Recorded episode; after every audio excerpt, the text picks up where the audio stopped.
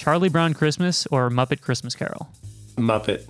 Man, all these American references. This is tough. Uh, I'm gonna say Muppet. Okay. Well, I, I'm gonna uh, I'm gonna decline and and I'm gonna go with uh, National Lampoon Christmas Vacation. okay, yeah, you're breaking the. I had one for later, but you just broke the game, so thank Ah, sorry, God damn it. It's okay.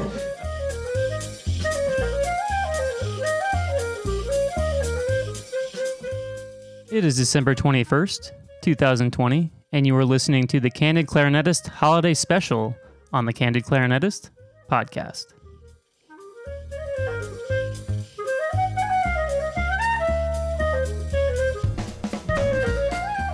What's going on, everybody? Sam Rothstein here, acting principal clarinet with the Indianapolis Symphony Orchestra and host of the Candid Clarinetist podcast. Thank you for all of the tremendous support that you have given the podcast since its inception in June. I'm looking forward to continuing this series into the new year. New year with more fantastic guests and interesting topics. I wanted to let you all know that there will not be a podcast episode next week as I'm taking some time off for the holidays, but make sure to subscribe and follow us on social media to keep up with the latest happenings.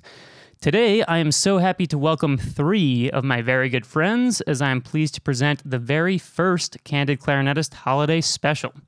First up, we have Ralph Skiano, principal clarinet with the Detroit Symphony Orchestra. Ralph, how's it going today? Pretty good. How are you? Pretty good. Thanks for being here. Uh, next, we have Will Amsel, who's the principal clarinet with the Buffalo Philharmonic. Will, what's going on? Hey, And finally, we have Gabriel Campos Zamora, who is the principal clarinet of the Minnesota Orchestra. What's going on, Gabby? Well, I'm uh, spending the holiday with my family, although I'm not with my family here in Costa Rica. As you can see, San Jose on the background. That's what that is. Yeah, I think we're all wishing that we were uh, with you right now, spending in a nice uh, tropical location, because I'm pretty sure all of us are stuck in uh, at least freezing or below climates at this point in time. Um, so I just wanted to uh, have a fun time with this episode and just kind of, you know, yuck it up with you guys, and uh, you know, it's it's nice to see all of you again and and spend some time together. So let's just start it off. Uh, what is your most bizarre holiday concert moment? I know we've all played some seriously bizarre holiday concerts, and so I want to know what's the most memorable, you know, bizarre moment that you've had. Who's who's who's ready to start? I think uh, let's let's go with Gabby. Gabby, why don't you start us off? All right. Um, I don't really have many bizarre concerts. I do have a few, but uh, I'm going to be a little bit more PG 13 than usual here. I'm going to leave those out. But uh, I grew up with, with musician parents. My, my dad's a drummer and my mom's a singer. And uh, they'd have these Christmas gigs uh, at different like shopping malls and you know big stores back in the day when that was a thing. Uh, and they would play you know mostly Christmas tunes, but also Disney theme songs because back in the day, a lot of those Disney's movies came out in the holiday. Um, you might know that or not, depending on how old or young you are. Uh, and so I used to play a lot of those gigs with them as a kid, and I used to sing and also play. So I'd play something like the intro to Santa Claus is Coming to Town uh, on clarinet. And at that point, the clarinet was probably two thirds of my height. So that's kind of my holiday initiation gig story. Actually, I, I remember when we first met, I was like, okay, let me just check this guy out on YouTube. I, I, I Googled your name on YouTube and like I saw a video of this little this little baby kid and he had this like huge clarinet and you're just like kind of shredding, you know, you're like kind of shredding on on the clarinet and I'm like, "Oh, no wonder he's really good now. He was really good when he was like tiny as well." um uh, Ra- Ralph, why don't you uh, why don't you uh, hit us with your bizarre holiday moment? I don't. I mean, I don't have like real bizarre holiday moments. I always really liked when the uh, when the holiday concert season comes around, like the mixture of Nutcracker and all of the Christmas Pops concerts. But th- I have like one very memorable Christmas Pops concert where, um, you know how like a lot of times when we rehearse these Pops concerts, you, you don't really run through everything. Like they just assume everybody knows everything, and you get like you know maybe a thirty minute sort of sound check and we were going to do the 12 days of christmas and um, they were going to do this thing with the audience where like every time we got to five golden rings somebody was going to be running around in the audience with a microphone and it was going to be sort of like hot potato or like musical chairs where it's like when the orchestra gets to five golden rings wherever we end up they're going to stick a microphone in someone's face and they're going to have to sing Five Golden Rings by themselves. And I was like, this is a terrible idea.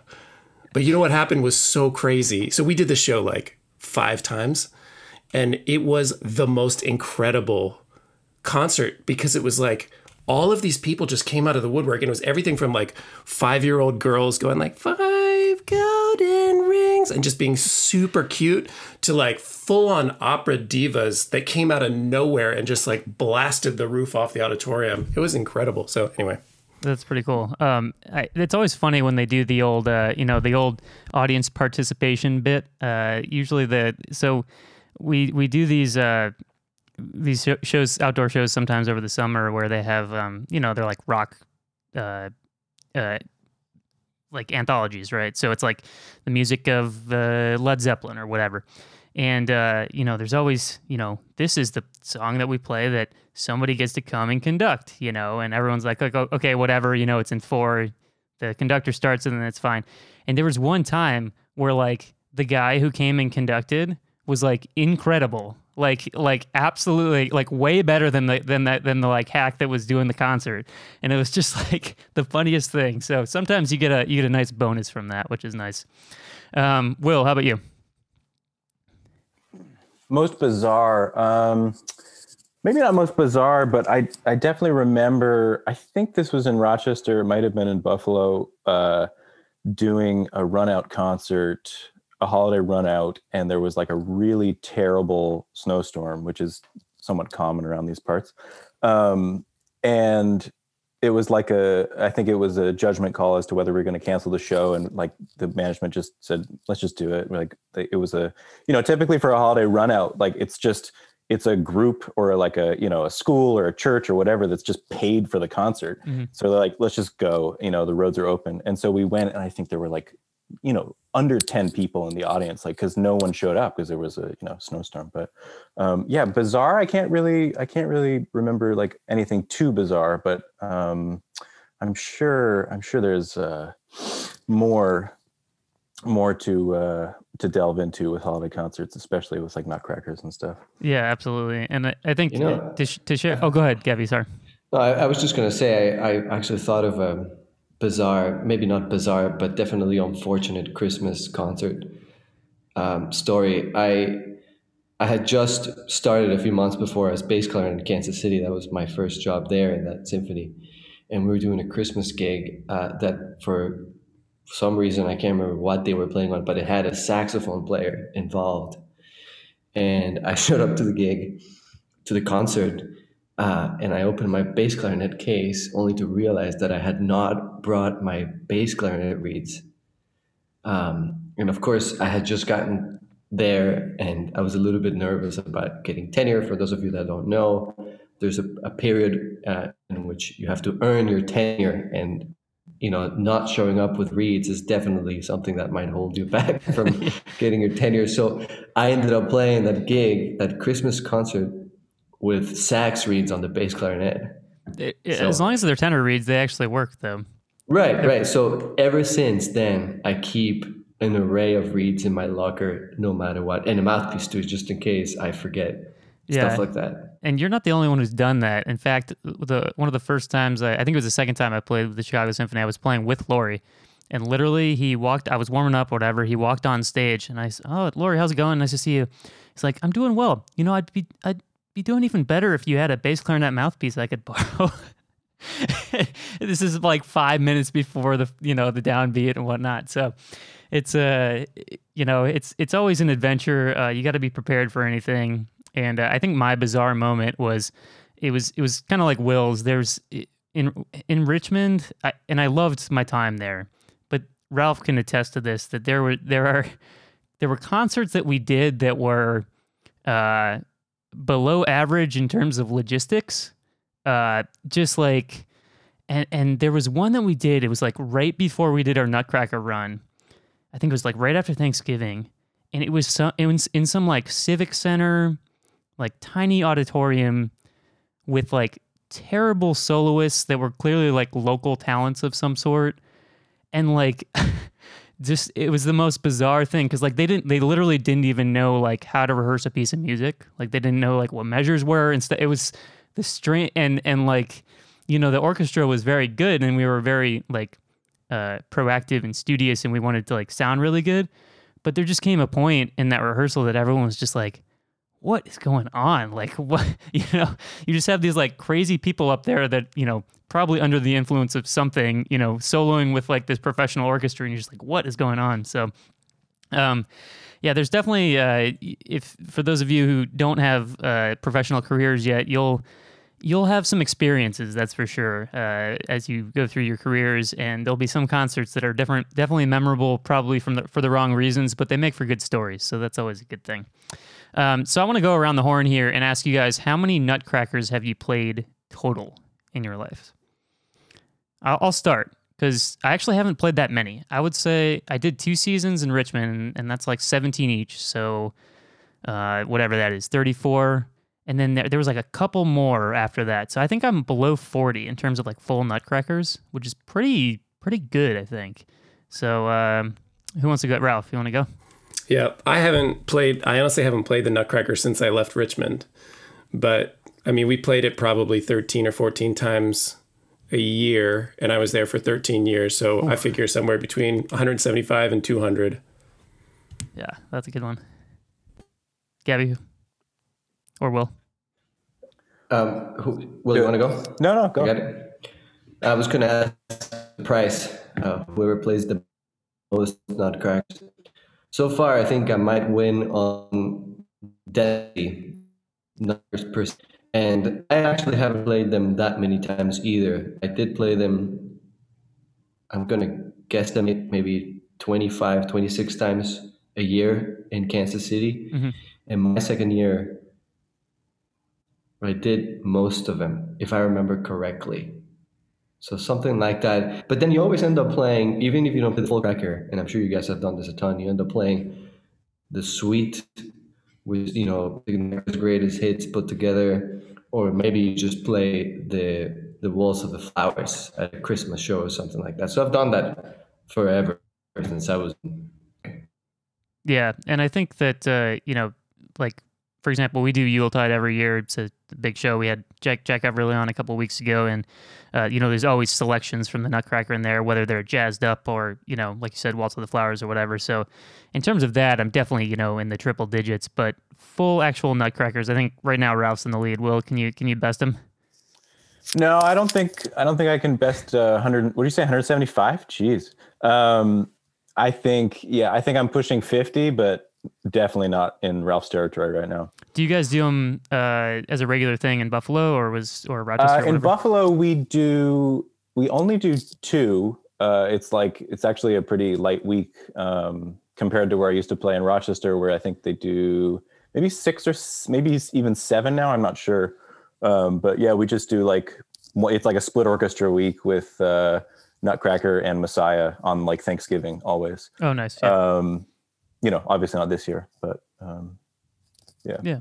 And Messiah Week's always great, especially if it's not a split oh, week, because the best, my favorite, my favorite piece. Yeah, during the holidays. There's no clarinets, yeah. so yeah. Uh, for those who didn't understand that reference, um, but so what do you guys like the most about the Nutcracker? Because I think it's actually one of the pieces that you know we play the most as professionals, but is generally well liked. I would say.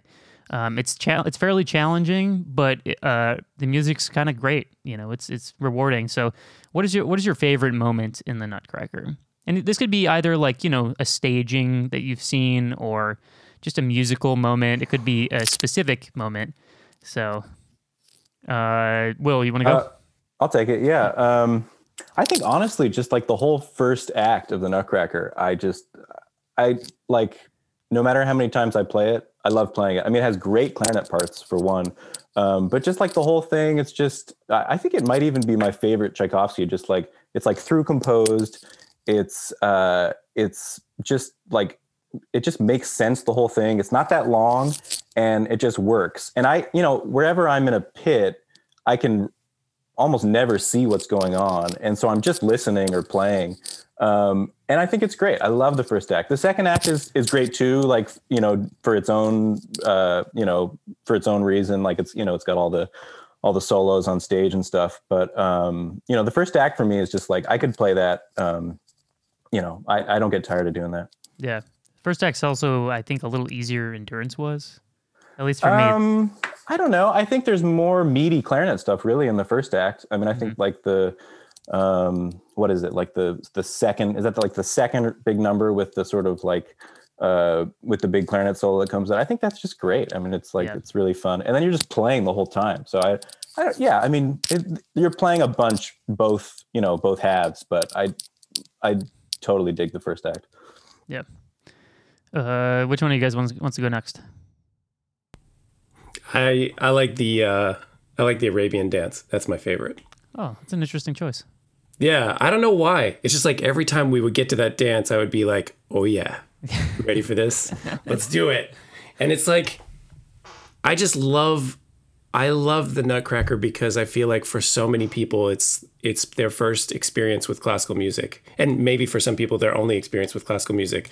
So it's like, at every intermission, there are going to be children there who've never seen an orchestra before coming up to the edge of the pit and looking down and, and they always remember like all of the dances you know whether it's the sugar plum fairy or the arabian dance or whatever Yeah, absolutely. Gabby, how about you? Yeah, I don't know about you guys, but one of the first classical music experiences I had growing up was watching uh, Fantasia and the Nutcracker numbers. Uh, and I very much had an experience like Will, where um, I enjoyed the first act the most because it has so many first clarinet solo. So, uh, but even if you're playing um, second and bass, which is typical if you're playing the reduced orchestra version, that's a lot of fun too because it's got a ton of solos. Um, but I, I will say that it, it is tough to play the whole thing many, many times. Perhaps that's the sort of elephant in the room, and that and why it gets a bad rep just among uh, the industry because you play it so many times. And listen to us complain. Uh, we should ask the guys over at the New York Ballet to see how many times they have done it in their careers.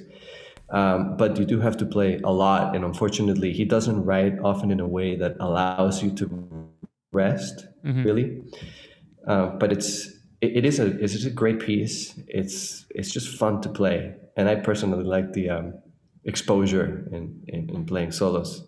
Absolutely. I have a I have like a clarinet nerdy question for you guys because I mean all of my experience playing the Nutcracker pretty much was all in Richmond basically.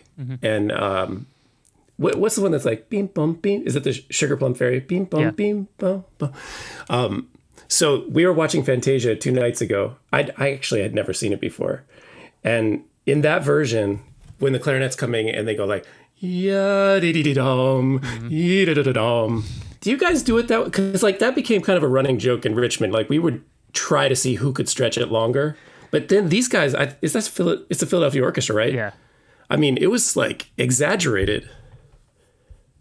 Yeah. I think that's. Yeah, I go ahead. Um, no, sorry, sorry, Sam. Um, I I don't know where that happened, where there was like a basically like a tenuto competition on that number. Um, and I was like, this is like at a certain point, like this is ridiculous. Like, why is it? Why are we doing this?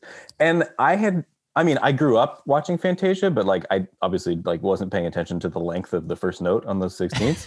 Um, you weren't, then- dude. I was. Are you kidding? and and we you know we have like uh, well, uh disney plus now with the kids and stuff and we were and we were playing it for uh for our oldest daughter and i was like they're taking so much time on that first note No. and like so yeah i guess that's where like the game started because everyone's trying to imitate that thing but yeah thanks for bringing that up because i had never like thought where that came from until i just saw fantasia as well See, I always thought it came from I wouldn't- Richmond because of you guys. like, That's what I didn't thought think of- too. And then I was didn't like, did I start predecessors. this? Yeah. I wouldn't be surprised if that came from the conductor and the clarinets just being fed up with him, just wanted more and more and more. But I'm, I'm not going to lie, uh, because we played it so many times, uh, you know, you kind of start to get an itch to do something new. And I was, I would definitely do some, uh, let's just say, fun things in the, in the Waltz of the Flowers. I mean, I was, I was going for it. I was going. Just you know, you, you hear the giggles audibly in the, in the concert, usually once or twice, and then. You, but I think you know that's good though because you got to keep it interesting, right? I mean, you're playing it. You know, I mean, you talk to like the New York City Ballet Orchestra or the San Francisco Ballet Orchestra. I mean, they're playing the stupid thing. I shouldn't say stupid thing, but they're playing the thing like 60 times, you know? And so you got to find ways to keep it fun, keep it interesting, keep your colleagues engaged. And so finding little things like that where it like, you know, yes, maybe it it is a little bit over the edge, but at least it, it provides a little bit of energy. You know what I mean? It's not like it's not just a gimmick. It's it's kind of a fun, you know, running thing. So um, I Ch- like that. Chances are the only ones that notice that kind of stuff are musicians anyway. Exactly. I can't imagine that an audience member is going to be like, "Why did that clarinet player take so much damn time on that F?" You know, I had it Yeah, unless you're Will watching it with your uh, with your kids, that would be right. the only time. Well, the you dancers know, are definitely not going to stop dancing, depending on how much you know time some. Did. Yeah. You know, your kids are probably like, "Why is Daddy so upset?" um, I think I have to say that my favorite moment is the pas de deux in the second act. Uh, partially because, well, I, um, up to 90% because there's a nice fat bass clarinet solo at the beginning there. And actually, that was my first uh, time playing with like a big orchestra. I played with the Milwaukee Symphony. It was like a Christmas thing, and the pas de deux was on there, and I was like, okay. Gotta, you know, gotta sound good. Gotta get called back, and it was really fun to just like play that. It's just a really beautiful uh, piece of music. Um, I think it's really powerful. Um, so, and then my my least I'm, favorite. Go ahead. I'm gonna I'm gonna embarrass you though because I, I was on your audition committee when you won the bass clarinet job in Richmond, and that was the solo that you won the job with. We oh. were like completely blown away by it. So bravo. All right, at least I did it did it well then. Um, and then you got to hear me do it like 17 more times later that year. Uh, so I hope it was I hope it was good enough. Um, but I, I got to say, my least favorite part of the Nutcracker is the final waltz, depending depending on how slow it is. Because if it's too the slower it is, the more hatred I have in my heart for it. Because it's just like holding on for dear life till the till you get to the end. So um, I think you guys, I'm seeing a lot of head shake, head nodding, so I, am guessing we're getting some agreement there. Um, well, very cool. Uh, let's move a little bit away from the music stuff. I, I know that holidays are really special time for families and gatherings. Obviously, Gabby, you're in Costa Rica now visiting your family. Um, so, what are your some some of your special holiday holiday traditions uh, with your own families? Uh, who's who needs to start? Ralph, why don't you start? Oh, geez. I mean, I feel like I'm a, little bit caught on on the spot here, so I'm maybe this is gonna be a bit of an overshare. But I grew up as like a I grew up in a very Catholic family, and so Christmas was like a big deal in our family, and um, I rem I just remember this like so clearly because it was so stressful. I have three younger brothers, and so the four of us were growing up in this Catholic family, and so we had this manger scene that would get set up basically right after Thanksgiving but everything was in there except for the baby Jesus. And the manger scene was made out of um, like ceramics, so everything was like really hard, including the manger where where baby Jesus was going to be. So in this little drawer underneath the manger scene, my parents kept a bag full of straw. And every time we would do like a good deed or something like that, we were allowed to put like one piece of straw in for the baby Jesus, you know, so like to like make the bed like a little bit softer. And I just remember us fighting over like who was getting more. I mean, it was like completely not. We were missing the point. We were getting fighting over who was nicer. Well, hopefully you did enough good deeds. Otherwise, that would be one uncomfortable bed. exactly. That stuck with me for some reason. That's funny. Uh, Gabby, how about you? Um, it, it, we did exactly the same thing, Ralph. In fact, uh, th- some of those words I don't even know what what they were in English until just now. But but we would put together. What do you call it again? With the the manger or the the nativity, nativity, scene? yeah. Yeah the nativity scene but but the little jesus wouldn't be put there until after the 24th and and i remember that being a lot of fun because we'd go to these places that would be dedicated to selling all the things that went into that which i don't really see around anymore. I'm sure there are a few of them but it's it's just not as popular as it used to be. Uh, but really our, our christmas celebrations are not all that different from those in in the united states. Uh, but of course you know culturally speaking, we, we have certain things that we do differently. For example, at the end of a year, we eat tamales, which are similar but uh, to the Mexican tamales, um, which are these corn flour um, tamales, right?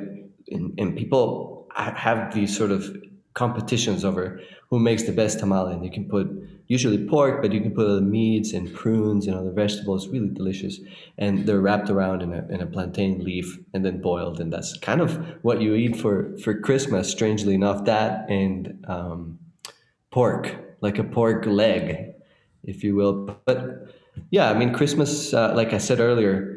Uh, usually, I would spend uh, with my parents gigging around the country because they'd go out on these Christmas gigs that used to be a huge deal. I mean, they'd have sponsorships from Coca Cola, so the the um, polar bear would come, and for whatever reason, Coca Cola is the beverage of Christmas. I'm not exactly sure about the history of all that. Um, so you know, and, and, that's just not the case anymore because um, you know people aren't all that interested in Christmas while they're shopping for groceries. yeah. And Will, how about you? Um, well, I mean, the tamales, I, you know, I grew up in Texas. Um, and actually, usually we go home. Uh, my parents live in Dallas now. And so usually we'll travel uh, around Christmas uh, to hang out with them. Um, not this year. Um, but I've been looking around here where to find tamales because usually, like, we're in Dallas. So it's really easy to find tamales because there's like great Mexican food everywhere. Um, I know as a kid, like my dad's Jewish, and so we kind of did Hanukkah and Christmas. But you know, like Hanukkah always gets short shrift, uh, you know, to Christmas. It's just like you just can't compete with you know the big tree with lights and gifts under it. It just like having kids now, like it just it doesn't rate. Like it's just not the same. Um, so you know, we did both, and we would usually travel to my grandparents' uh, house in. They lived outside of Virginia um, when they were alive.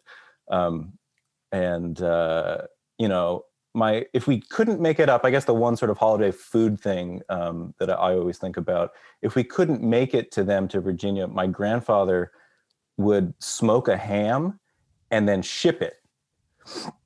And so if we weren't at his house we would be eating one of his smoked hams that was like wrapped in tinfoil and then like put in bubble wrap in a box with like you know, packing peanuts from his garage, and like that's what we had, uh, you know, on Christmas. Um, so that's kind of like a, a food thing, you know, since since uh, Gabby has the tamales going. Yeah, that sounds amazing, actually. Um, I, I think for me, I mean, there's a number of traditions, and obviously, it's kind of changed over the years. Obviously, uh, you know, you get married and traditions change and uh, your thoughts change and whatnot. But uh, one thing I always enjoyed uh, was we would uh, on Christmas Day when I was going back after college to visit my hometown and visit my mom and dad, uh, all my friends from high school would kind of get together on Christmas night uh, after we did our family things, and we'd just like hang out at the local dive bar. And those were some of the like most fun nights that we had because you know we we were you know all in school or just graduated or whatever, and everyone sort of has their own life, and it's a kind of a special time. So I I miss that. Um, I don't really get to do that anymore because my parents moved out of that town. But I'm hoping at some point I can go back and do that. And then one hey, thing wasn't I around? Wasn't I around? You were. those? You did. You yeah yeah. You spent uh, one Christmas with us. Yeah, it was fun. It was really fun. Um, and then uh, one other thing I'm looking forward to, which is uh, my wife. Uh, she, they have a big family farm in Kentucky, and they always go down there and they do skeet shooting and uh, you know hang around the farm and whatnot. And we, for whatever reason, we haven't had a chance to do that yet. So, and this year, obviously, we won't have a chance to do that either. So, I'm looking forward to that becoming a new tradition uh, as well for me. So, uh, I know that Gabby and Will spoke upon their uh, holiday uh, food preferences. Uh, Ralph, what is your what is your usual typical holiday meal? You know, like, food wasn't like a big part of my family growing up. And so it's fun because now we're like starting those traditions and with my wife and her family because they're all here in Michigan. Um, so we steer clear of turkey because nobody seems to like turkey in my family, and we always do like some sort of roast beast or roast beast. Roast beast. What am I, Cindy Lou Who? yeah. Roast roast beef or uh, or like steak usually, but it's been fun like coming up with the recipes that the family you know really gathers around. Yeah, I think that's one of the most fun things about like getting a new family i mean not a new family but adding on to your family is you get you get a chance to like sort of create your own traditions you know like my wife and i, I you know we did hanukkah in my house as well growing up but it was never a big thing um, and she was like if I'm going to be married to you and we're going to have kids and their last name is going to be Rothstein, we're going to do Hanukkah, you know? And so we've, we've done this thing every year where we've made latkes on like the first night of Hanukkah. And well, she's pretty much made them. I've, I've helped. I'm, I'm not going to give myself any credit for making them. Um, but it's, uh, it's really fun to like, to just sort of come up with new things. And, uh, you know, I, that's part, that's one of the things I just love about, uh, you know, being married and, and having a partner like that is just, uh, you get to sort of develop these new things and, and have your you have your new family. So um, that's really cool. Uh, for me, food wise, for some reason, my family we made king crab legs on Christmas Eve, and uh, and this really and this really good rice dish that I like. So that always that became a tradition for us, is every Christmas Eve. Where are you from? Chicago. Chicago. Okay, is that like a Midwest thing? Because I was at Costco the other day and they they're just selling tons of crab legs, and I was like, should this be a tradition? Because that looks. I mean, good. it's really good. I recommend it, but um, I don't know if it's a Midwest thing. And I, honestly, like, I don't know. I think like my mom would make something different, and then for some reason we just like settled on that, and every year we do that. Huh. And you know, it's great. Like uh, if you, especially if like seafood, it's great. So. Do they fish for a lot of crab around Lake Michigan? uh, you got to ship those guys in. Yeah. So I have a not a food question, but I haven't. Uh, it's a I wouldn't call it an argument, but a discussion right now um, with my wife about uh, the tradition of opening presents on either Christmas Eve or Christmas Day. And I grew up, we would open maybe like one thing Christmas Eve and then like the big haul and and stockings and all the rest of it Christmas Day. She grew up like I think almost everything Christmas Eve and maybe like one little thing Christmas Day. And so I wanted to see what y'all did or do. Go. Well, I, I grew up uh, visiting my dad's side of the family and my and my mom's side of the family both on Christmas Eve. So by the time we were done with all of that, it was well past midnight. So by then it's already the 25th.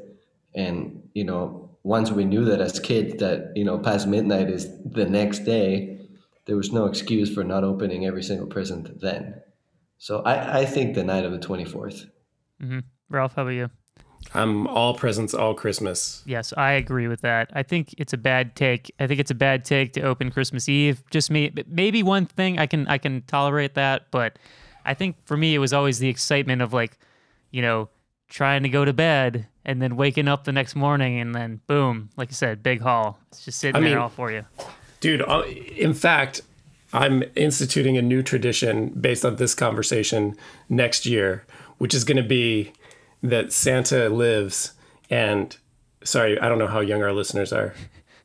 But Santa's alive. I, what are you talking about? Of course he But lives. I want to I want to like hide all the presents and then like Christmas Eve, each of us sneaks downstairs and puts the presents under the tree so that we when we wake up it's like that experience again. Cuz it's kind of like when you don't have kids and you just see the presents kind of like slowly collecting under the tree. It's not the same, you know? Yeah. Well, why you got to wait till next year? You still got 4 days because they're all there now. Oh, what am I gonna do? Like, oh man, rest in peace. Yeah, that's too bad. Um, yeah, I, I like you know I do, I do like the excitement of having like the pile all of a sudden show up. I think that's that's that's pretty solid. Will, how about you? I, I think you're the only one here with kids. So so what what's your like thoughts on that? I mean, it's hard because this year is well, we have a almost two and a half year old and, and a just six month old. Um, so the six month old, like she, you know, she doesn't know what the hell's going on anyway. Um, but our our two year old is like, you know, this year we've like been in the house all day, every day, all year. Um, and so we just like, you know, we've gotten like boxes from the grandparents weeks in advance. So and then you know we are like, are we going to get a tree? Yeah, of course we're going to get a tree. We're not going anywhere, so we're going to get a tree. And we filled up you know all the boxes from the grandparents and they've just been sitting there for like two weeks now. And every day our two year old is like what's what's going on here? Like let's let's do this. And so we sort of we we compromised by um we did like we did a zoom uh uh like one night of hanukkah with my folks and she got you know like the typical hanukkah presents of like underpants. You know, like that's like you know those are like because there's like eight nights and you gotta like you know you gotta stretch it out with the socks or whatever. Um, but it's uh, I don't know because this is a weird year, so I don't know in like a normal year when you know we'd be like traveling and and how it would go down. But this year it's been um, like a daily conversation. Like we're gonna wait a couple more days. We Yeah. might we might fake Christmas and just say like it's tomorrow and let's just do it because she doesn't care. Yeah, Uh, I, I feel like you're you're at the uh, unlucky stage where like she asks questions now, and then you're you're put in a, like a weird position. Uh, yeah, and and you you know you do sort of like you don't want to just lie all the time. Like you want to like. Like you, you can lie a little bit, you know, to like keep things moving. You know, you got to keep the train moving. But um, yeah, I mean, you gotta, you gotta like start telling the truth at some point. Yeah, I gotcha. Well, that's cool. I I, love hearing the different traditions, and um, traditions are one of my favorite things about the holidays. And I, like I said before, I think one of the best things about traditions is that you can have new ones, and you can have old ones, and you can have ones that you create. Like Ralph, you're putting all the presents out one time next year. It's gonna be great. Um, hopefully. Uh, so, on a little more serious note, I know this has been a tough year for everybody uh, everywhere, to be honest. Um, but I think I want to focus on the positives. So I want to hear from you guys uh, what's one triumph that you had in 2020, and then one thing that you hope to accomplish in 2021. You know, and you can do personally, professionally, you can do both. So I'll, I'll start this off uh, just so to give you a little time to think about it. But my triumph, I think, honestly, has been uh, my realization that uh, I'm more than a clarinetist and more than a musician. I wrote this in a blog post um, a couple weeks ago uh, that if you haven't had a chance to read, it's on my website. But I think that this, you know, not having work for nine months or whatever really gave me a time to kind of reevaluate myself and just be like, okay, like I can't do this anymore. Like I literally can't do it. I can't perform every week in the orchestra. So what am I going to do? And so it took me a while to find the answer to that. And I think that like this podcast has been a real triumph for me in terms of just like, you know, I, I got all the equipment. I learned how to do it. I advertised. I did the social media. I'm getting great guests. I'm getting great feedback. I'm finally getting, you know, like gigs and stuff from it. So it's it's been a real triumph for me to like become like this kind of content creator uh, to to have that role, uh, especially in this community because I feel like it, it lacks. I mean, I feel like there was a lot of content creators in the music world and in the clarinet community, but I feel like the quality isn't as high as some other industries. And so I feel like I've been trying to push the bar of that, and for me, that's been a triumph. Um, and then in 2021, um, I think honestly, I just want to be a better person. I want to volunteer more. I want to do more good for others. I want to continue to do this podcast. Uh, I want to be a better colleague. I want to be a better husband. I want to be a, just a better member of society. And I feel like if everyone strives to do that, uh, we'll just have a much nicer world. So that's that's a personal goal for me uh, for for 2021. So anyone uh, want to go next? I'll leave it up to whoever's ready. Whoever unmutes first. Don't all don't all go, don't all go at once. All right, I'll oh, go. I'll it was a go. tie wheel. Did it go up? Okay, okay, okay. Um, well, I guess the triumph for me during this time has just been uh, related to teaching mostly. Feeling like uh, I was able to kind of pull together some resources and publish some things that are really helping some of my students, and to you know, I, I've I've really enjoyed some of the digital opportunities that this time has has sort of allowed us to meet people that we wouldn't meet otherwise. And um, there was a there was a moment when I thought maybe none of it was going to work. And um, I think the triumph for me was realizing that, you know, if you think a little bit differently and and try things differently, that some people who you couldn't reach before, you can actually reach now in this way, and you can create things that probably you never would have created before. So, so that's been fun. Um, I guess in 2021, um, I, I, I, sure. I mean, I want to be a, a better person too, but I also, uh, There you go. I also kind of like want to, I, I want to reinvest in, in my playing in a different way because, um, you know, we, we couldn't play for a little while and then the DSO went back to playing some concerts on a fairly regular basis. And, um, and then I broke my finger, and so I've been out of commission for weeks now, and so I won't get to play again until the middle of January, maybe the end of January, and and just having this sort of taken away from me and given back to me and taken away from me has really made me realize. I think when I was in the middle of it, I was like, I'm not sure if I really love this. I don't know. Like I was getting kind of sad, and you know, but having it taken away has really sort of cemented the fact that I really do love it and that I really do want it, and and so I'm I'm excited to kind of like re-engage with it in 2021. Yeah, and I think that's a really good point. Um, and I've had this conversation, man, with a lot of people. Will, you and I were talking about this the other day when we were when we were visiting. Was the fact that it was simply taken away, and it, and there was no opportunity. It's not just like you know, my orchestra folded and I can go gig somewhere else. Like literally nobody could do it. Made me realize the value of it because I was always kind of like, oh, you know, um, people are like, music is so important. I'm like, yeah, sure. You know, I, I, was never like, oh, yeah, it's this great cultural thing that we need. But having it taken away completely, not by choice, um, was very revealing to me. And I think it made me realize that everybody's jobs are important. You know, like the thing I hated the most was people like, get a real job now. It's like, well, what what defines a real job? You know what I mean? Like, what is a real job? Everybody has a real job. And just because you're, you know, a doctor saving someone's life, obviously that's incredibly important. But so is making music. So is working at the Amazon factory. So is, you know, being a teacher. Like these are all important jobs for a functioning society. And I think that, uh, you know, definitely having it taken away from me, and it sounds like from you, that it, it's really given us all a little bit of perspective and made us want to come back even better. Yeah. And just to piggyback on that, I mean, the opportunity for for patrons, supporters, like clarinet lovers in the, in in our community to sort of like come and visit me in my studio in this sort of more intimate way and for me to be able to like make music to people in a way that actually means something to them. Like if they say that this is the kind of music I love and I try to put together some sort of video or recording or something like that that taps into something that I never had growing up because I don't come from a musical family. I didn't grow up with this you know and so when i get to see face to face people like what it means to people that's i think part of what helped me kind of come back blah blah blah. Yeah absolutely. That's awesome man. Uh, really really proud of i mean i'm proud of all you guys. I mean it's just been it's been tough and i and i think that uh, you know just just having the resiliency to know to to know that you are, are valued in society and you can we can still do this at a high level and we're all looking forward to like I think it's it also has given us a different perspective. Like, oh wow, like the possibilities are endless for what we do. You know, it's really forced us to do that.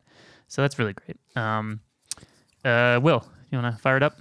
Well, I mean, I was just you know thinking about um, you know just you like starting this this project, um, and you know I I wasn't surprised that you would do something like this, but it's just really cool. Um, you know, and I you know just want to congratulate you on that and i think it's great and you know i'm a fan like i i, I don't listen to every episode but like well why don't you listen to every episode? You know again it's like the it's the waking up at 5:30 sometimes and going to sleep at whenever you know again I'm just, I'm um, just um, but like you know I, I i never would have listened to um or i never would have had a chance to like talk to your teacher you know but i feel like you're like your first episode I was like, oh, I, I like know a little bit about that person now, and you know, and I, I know I've listened to a bunch more episodes, and but that's just one. I was like, wow, that's that's really cool that um, you know that you put that out there. I think that's really great. Um, Thanks, man. Appreciate it. Yeah, no, seriously. So, what what was your question? Triumph of 2020. Yeah, triumph and, of 2020, and then what do you want to accomplish in 21? I mean, you know, I've, I've talked about um, you know family stuff a couple times and but you know for me it's um it kind of comes back to that to 2020 it's like the triumph for for us is well i mean we we had a new kid in 2020 we had a covid baby. Um that that was great you know and everything was was okay. It was bizarre you know.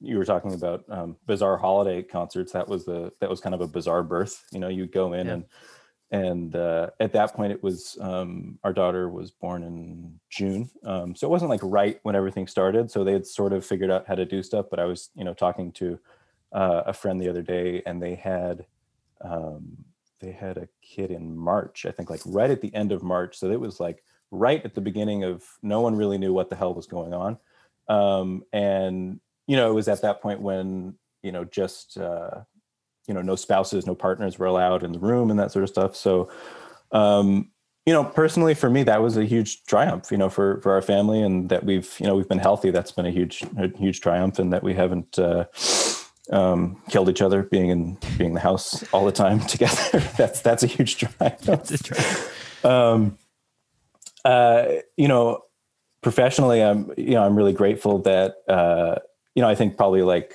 like all of you guys, uh, you know, there's been some level of you know whether it's uh, you know different degrees, but some level of less work or you know cuts in pay or whatever. But you know we're still chugging along. Um, and uh, you know that's you know my orchestra has has really come through for us and so that's been that's been great um, as far as 2021 goes um, you know again it's the there's the family stuff you know just want to you know keep you know everybody sane and and happy and healthy um, and and music clarinet goals um, i think a little bit like what what you and ralph were talking about. Um, you know i've had to i've had to go back and and play. We've done probably like everybody else like you know a streaming series for subscribers and stuff like that. Um you know but it's not playing every week. And it's been some you know like we did beethoven septet a few weeks ago. And then you know there'll be like three weeks where i don't go into work and play. So it's kind of like it's this strange time where like I, you know I, I don't play for three weeks and then i have to play like this big chamber music piece for orchestra. It's just like a very it's a strange time. Um, but you know i think what it um, what it does is it I, you know i just often i'm thinking about like man i really can't wait until you know we can all get back and like play big pieces with the orchestra. Like and you know what's really cool about that is in in sort of pre-covid times while you're doing it um, you know you're exhausted and you're stressed out and you're like trying to sound good and you don't think about that but it's been nice to think i really do like doing that and when we get to do that again that's going to be cool um, so that's been that's been really fun to think about. So i'm sort of looking forward to that um, for next year or you know hopefully next year you know maybe fall that might that might happen. You don't know. Yeah absolutely. And on that note i mean i, I think we can all be thankful of the, for the scientific community uh, and for the uh, medical community for kind of leading the charge here uh, recently with everything. My brother just got vaccinated a couple days ago, which is pretty cool. Uh, he's a he's a doctor, um, and I've seen so many photos of people getting vaccinated. So that's it's, it's really exciting that uh, you know we're we're not rounding the corner yet, but you know at least we're we're getting some reinforcements. So uh, I'm hoping I'm, I'm optimistic, and I'm hoping that you know things can start getting back to normal and that this horrific uh, thing will end sooner rather than later, so we can stop losing so many precious lives that we've that we've lost. So, um, thanks for sharing that, Will. Gabby, you wanna you wanna jump in on this one? Yeah, um, I'm gonna try not to be redundant because a lot of the things that uh, I was uh, thinking about sharing, you guys have already covered, namely um, the sort of uh, self uh, discovery or criticism, if you will, uh, with respect to our careers, but also uh, with respect to who we are as people and how we carry ourselves. Um, I, I, would say as a triumph, although I wouldn't necessarily describe it with, with that exact word. Um, um, I did a lot of things that I wouldn't have normally done, I don't think. For example, um, I started doing a lot of cycling, and I know that's not particularly interesting, but it was interesting to me anyway, and I really got into it. And I started cycling with Greg Williams, who's uh, assistant principal in, in, Minnesota Orchestra, and, and, we'd go out for five, six hours at a time, uh, which I never knew uh, I could really do physically. I well, first of all, I never thought I I would have the the guts to put on. Um, you know, bibs and a really yeah, tight say, shirt. Are you one and, of the people uh, who, who wear? Oh yeah, oh, full yeah. on. But but I was so against that. I, I was I, gonna catch me dead with with a bib um, in, in, those tights. But but then you learn that it's actually kind of necessary if you want to be comfortable on the bike for that many hours. Now you've got them in, so, in a wide array of pastels and various exactly. colors. Exactly. I have many of them in pink and bright yellow and whatnot, and and also. Um, because I was, I think in part, I was somewhat of a mediocre academic student. I've always had this sort of question mark in the back of my head about whether or not I could have been an academic student. And so, out of curiosity, I decided to take some uh, science classes at the university. And I just finished my first semester of two classes, and I did I did really well actually. So I kind of proved to myself that I do have that in me. And I'm going to continue, especially because we will continue to have some extra time. I don't know where it's going to take me, if it's going to take me somewhere um, at all. But that's been really interesting to see how people um, need to think about what they're doing and, and some of the skills that um, that requires. Uh, so I'm hoping for 2021, for example, that I will import some of those skills, namely, you know, more of a scientific way of, of thinking into into music, and particularly for somebody like me who is very let's just say improvisatory. I see Ralph already laughing because he knows me well enough. But I remember my teacher; he'd give me a hard time uh, in lessons because I'd come in the lesson and I'd start pretty, you know, playing an etude pretty well, but I'd get distracted. He'd give me crap about how, oh, Gabi, you're already thinking about the girl and what beer you have to, and you don't focus and you make stupid mistake because you don't focus. And it's true, and or it was true. And hopefully, uh, you know, something like this can give me the skills to to focus a bit better and and you know obviously become a better person and also uh, help me manage something as as uh, otherwise seemingly inconsequential as time right? Um, because all of a sudden I had deadlines and had uh, for one of the classes a, a, team so they relied on me every couple of weeks as far as submitting the work and, and, and that's very new it's very unlike um, the path I took, I don't know if you guys went to university. Uh, if so, you, then you know very well what I'm talking about. I didn't because I went to a conservatory. Mm-hmm. So well, that's cool, man, and I'm really proud of you for doing that. And I think that's really cool. That the one thing that this thing afforded us that we all of us had never been afforded before, well, except for maybe with the exception of Will because you have a family to raise, but uh, was time. And I think it gave us a lot of time and uh, you know, I, I I remember like back in January, February, whatever. I was like, man, if I just had, you know, six weeks off, I could figure my equipment out and I'd be good. It's like, well, here you go, Sam. Did you do it? It's like, well, yeah, I did actually. I, I think I did. I think I made some progress. So that's been nice. It's like all these things that I was like, oh, I just don't have enough time for. It's like, well, you got all the time in the world now, so you better start, you know, putting your money where your mouth is. So, uh, well, thanks for sharing, everyone. I know that's a little, uh, that can be a little uh, vulnerable. Uh, so thank you for uh, opening up to to uh, the listeners about your various triumphs and what you're looking forward to in 2021. Uh, so I wanted to finish out tonight with a little uh, what I call a lightning round. So basically, I'm just going to ask you guys like an either or question or a yes or a no question, and you guys can all unmute for this just so. Uh, and I'll I'll try to go around, and it doesn't have to be like super fast, but whatever you think the answer is. So I'm going to go in order. So it's going to be at least in order where you are on my screen. So it'll be Ralph, then Gabby, then Will. Does that work for you guys? Okay. So uh, first thing, uh, Ralph, do you like a white Christmas or no? Not the, the movie, movie, Not the movie. The the the act. So like snowing on Christmas. Oh, absolutely. Yeah. Gabi. I have no idea what you're talking about. So when it snows, when it snows on Christmas, people say we have a white Christmas. Do you just mean snow and Christmas? Yeah, on Christmas Day. Oh, for sure. Yeah, okay. definitely. Will. Oh yeah, of course, hundred percent. Okay, yeah. Was, okay, so we're four four four there. Definitely, definitely for me as well. Charlie Brown Christmas or Muppet Christmas Carol? Muppet. Gabby, That's it.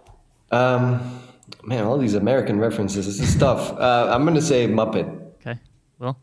I, am gonna uh, I'm gonna decline and and I'm gonna go with uh, National Lampoon Christmas Vacation. Okay, yeah, you're breaking the. I had one for later, but you just broke the game. So thank you. sorry, God damn it. it's okay. um, so for me, I'm gonna go with Charlie Brown. I, I I mean I like both, but Charlie Brown, you just classic. Eggnog, yes or no?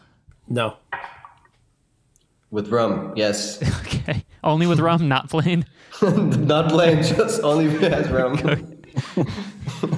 Eggnog, no. Yeah, for me, it, it, used to be a yes, and it's a no now. Uh, Nutcracker or Holiday Pops? Nutcracker. Nutcracker. Definitely Nutcracker. Okay, Holiday Pops for me. Sorry, guys. Wow. Uh, V12 or traditional reeds? it depends on the mouthpiece, but for me now, V12. Um, I'm gonna go with the economy reeds, traditional. That's right. Uh, yeah, blue box, three and a half all day, every day. Okay, my man. I'll, I'll go with three and a half. Though I'm on the fours now, so you know. Oh, Ooh. dude, you've been working out. Yeah, That's like the, that's like the next level when you get really you get your master's degree. that's right. You start playing no He's playing four and a on half. Um, animated Grinch or the Jim Carrey version of Grinch? Animated. You know, I don't think I've ever seen the animated, What? so I'm gonna. okay, all You right. gotta go watch that. Yeah, you have to go watch that. That's your homework.